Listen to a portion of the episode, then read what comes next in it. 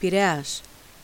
Ο Πειραιάς είναι πόλη, μέρος του πολεοδομικού συγκροτήματος Αθήνας και διαθέτει το σημαντικότερο λιμάνα της Ελλάδας.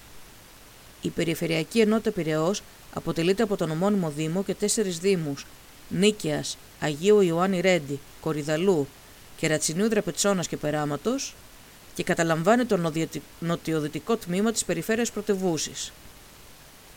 Το κέντρο του Πειραιά απέχει περίπου 10 χιλιόμετρα από το κέντρο της Αθήνας, της οποίας αποτελεί ιστορικό επίνιο.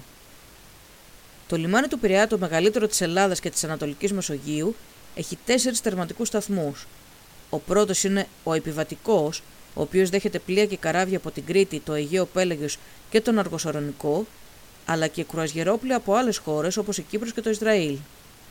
Ο δεύτερος είναι ο τερματικός για αυτοκίνητα και άλλα οχήματα, ο τρίτος είναι ο εμπορικός τερματικό, στον οποίο εμπορικά πλοία μεταφέρουν εμπορεύματα από και προς τον Πειραιά, και ο τέταρτος είναι ο τερματικό για τα φορτία.